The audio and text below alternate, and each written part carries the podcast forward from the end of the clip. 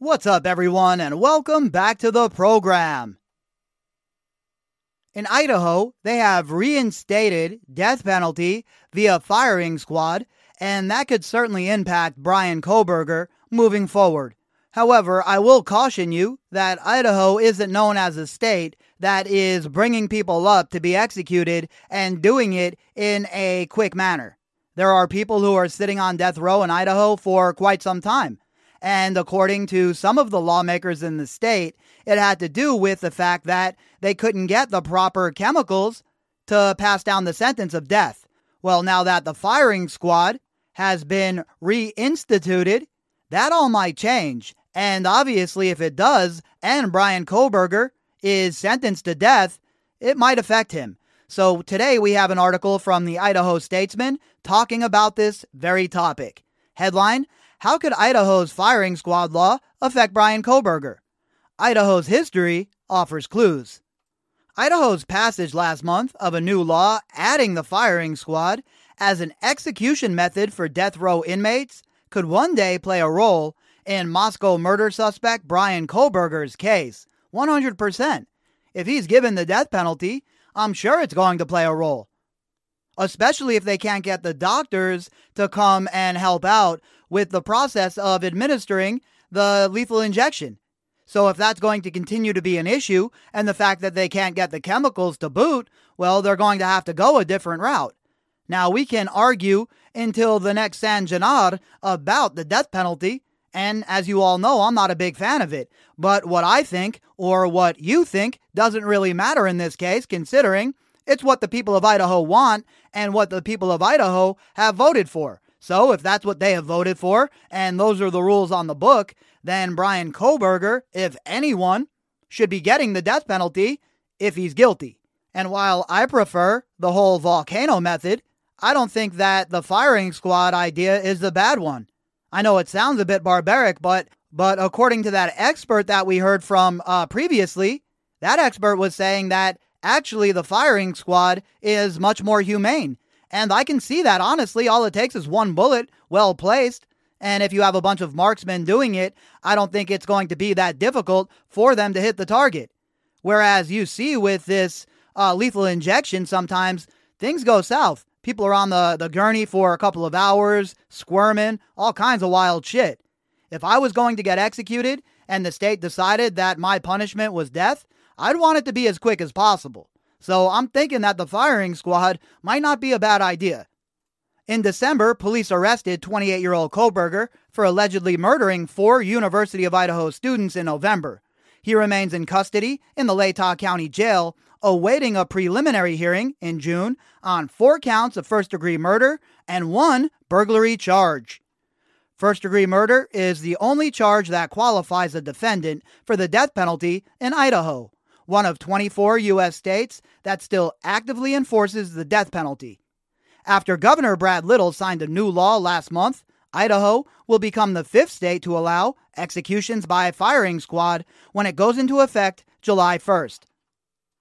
Latah County Prosecutor Bill Thompson has still not said whether he will seek the death penalty against Kohberger, a former student at Washington State University, if convicted. Under state law, prosecutors have sixty days from the time a defendant enters a plea to tell the court if they will ask a jury to consider a death sentence. So we know that this is all coming up, and we all know that it's looking like Bill Thompson is going to seek the death penalty here.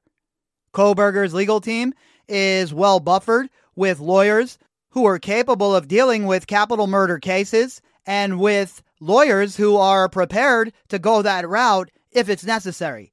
And as far as the state goes, I think that the people living in the state of Idaho, if you listen to the tenor of the people there, they all want Bryan Kohberger to get the death penalty if he's guilty. And with prosecutors always thinking about the next election, I would think that a death penalty case here is almost a foregone conclusion. Defendants in Idaho felony cases do not enter a plea for a district court arraignment. That's the immediate step after a preliminary hearing when a magistrate, Judge Megan Marshall, in Kohberger's case, decides whether there is probable cause to take the case to district court for a possible trial. but the collection of charges against Kohberger is extremely rare, if not unprecedented, in Idaho. No other defendant in recent state history has faced four counts of first-degree murder in a single case, according to a poll of longtime law enforcement and legal officials and analysis by the Idaho Statesman. Look, it's a very small state. They don't have this kind of thing happen there all the time. This isn't something that, you know, you expect to happen in a place like Idaho. This is a New York crime, or California, or Texas, or you get my drift. These little small places, very rarely do you see a multiple homicide. I'm very confident it's going to be a necktie, Jessica Bublitz, a Boise criminal defense attorney, told the Statesman by phone. The common sense reason everyone thinks it should be capital murder is the aggravating circumstances.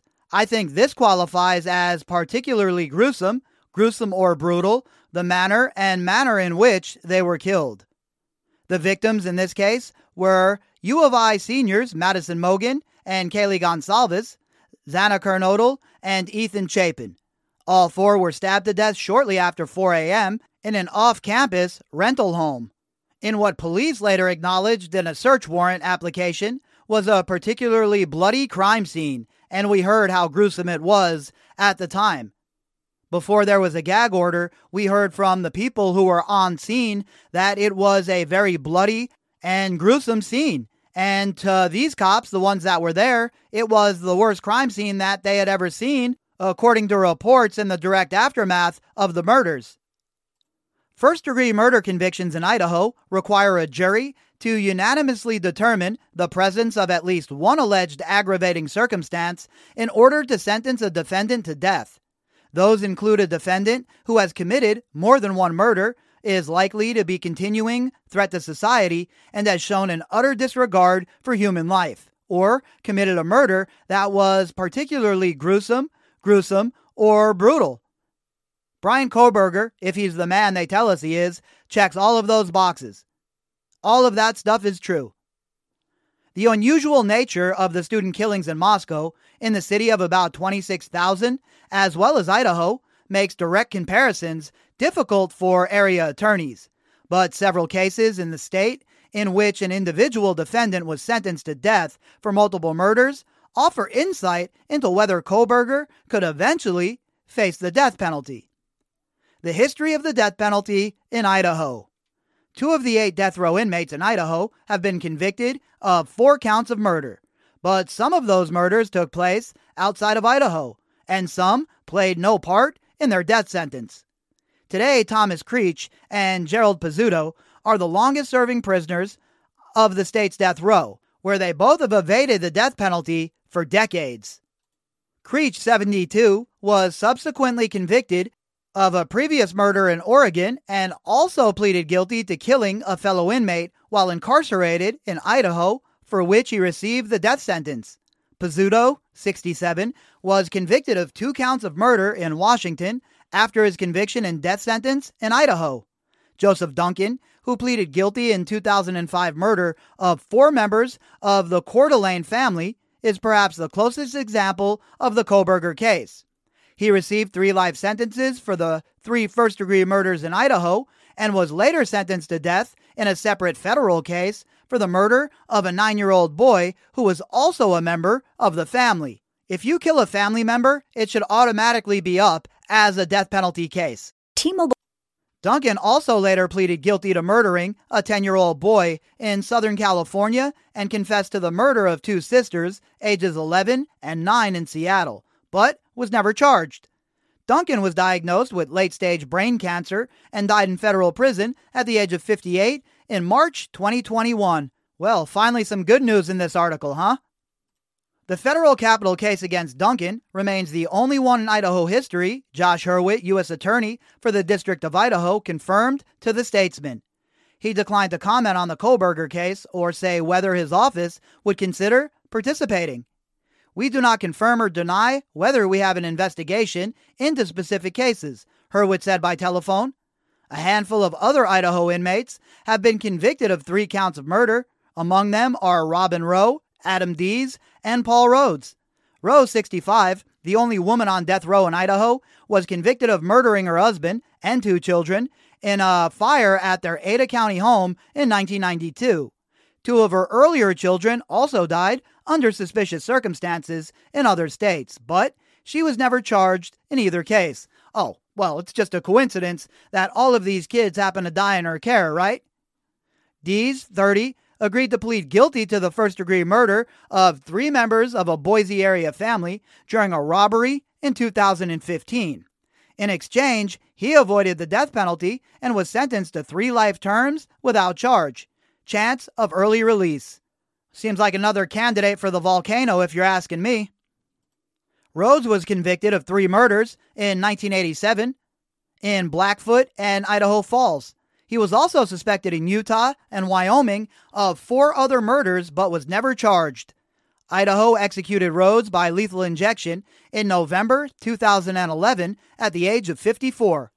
In addition, Chad Daybell faces three counts of first-degree murder in his upcoming trial from Rexburg. He is pleaded not guilty to all charges and faces the death penalty.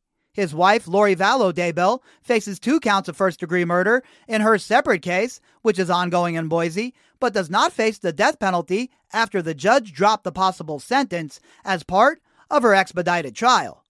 So we've been talking about that for the past few weeks now, and Chad Daybell's definitely going to get the death penalty if he's convicted. Lethal injection first choice. Until House Bill one eighty-six, the new firing squad law, goes into effect this summer, lethal injection is the only legal method of execution in Idaho. Bill sponsors and Idaho Attorney General Raul Labrador, who helped draft the legislation, sought to provide the state with another method after officials failed to carry out Pizzuto's planned execution in December. Prison officials have said that they have been unable to obtain the drugs needed to perform a lethal injection. In recent years, efforts by anti-death penalty groups to persuade drug makers and pharmacies to stop selling the chemicals to state prisons have been effective. Idaho Deputy Attorney General Lamont Anderson said in public testimony last month at a Senate hearing on the firing squad bill. And look, again, I'm not a big fan of the death penalty, but there has to be a way to administer it. In fact, Idaho no longer had the ability to enforce death sentences, said Anderson, chief of the firm's capital litigation division. The sponsors of the bill, Republican Bruce Skaug of Nampa and Senator Doug Ricks, Republican of Rexburg, argued the same in building support for the state that relaunched firing squad executions.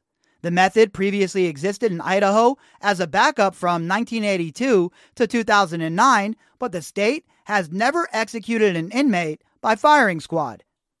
Idaho currently has a death penalty law, and we can't actually enforce it because we can't get the drugs, Rick said at the hearing in March, identifying the state's eight-member death row. And right now, Idaho has some very visible homicide cases that you may know are pending in Moscow and Rexburg that could end up being affected by this as well. And that's why they acted. That's why they put this new law into effect, and that's why the governor signed off on it.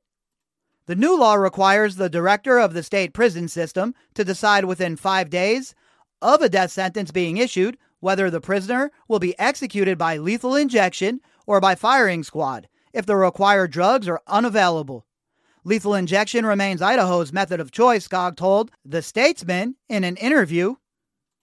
Lethal injection is the first choice, he said, acknowledging that a firing squad may never be necessary. That could happen, but I think it will. More likely than not, I believe it will happen. The Idaho Department of Corrections is in the process of establishing state policy for the execution of an inmate by firing squad, department spokesman Jeff Ray told The Statesman by email.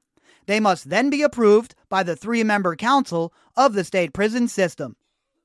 The department also plans to spend an estimated seven hundred fifty thousand dollars to renovate a cell block at the Idaho Maximum Security Institute that holds death row inmates so that executions can take place by firing squad. There is no planned completion date for the construction, Ray said. We don't have a timeline, he said. In the coming weeks, we will consult with other states, review their procedures, and develop protocol that ensures the process is conducted with respect, dignity, and professionalism. Kohberger's preliminary hearing is scheduled for June twenty-sixth in the Latah County District Court. All right, well, there's a little bit of an update on the firing squad and the potential that Bryan Kohberger might meet his fate at the hands of it. But before we get to that point, there is a whole lot of road to still cover. And we'll be right here with you on the journey up that road as the case against Bryan Kohberger continues to move along. All right, folks, that's going to do it for this one. All of the information that goes with the episode can be found in the description box.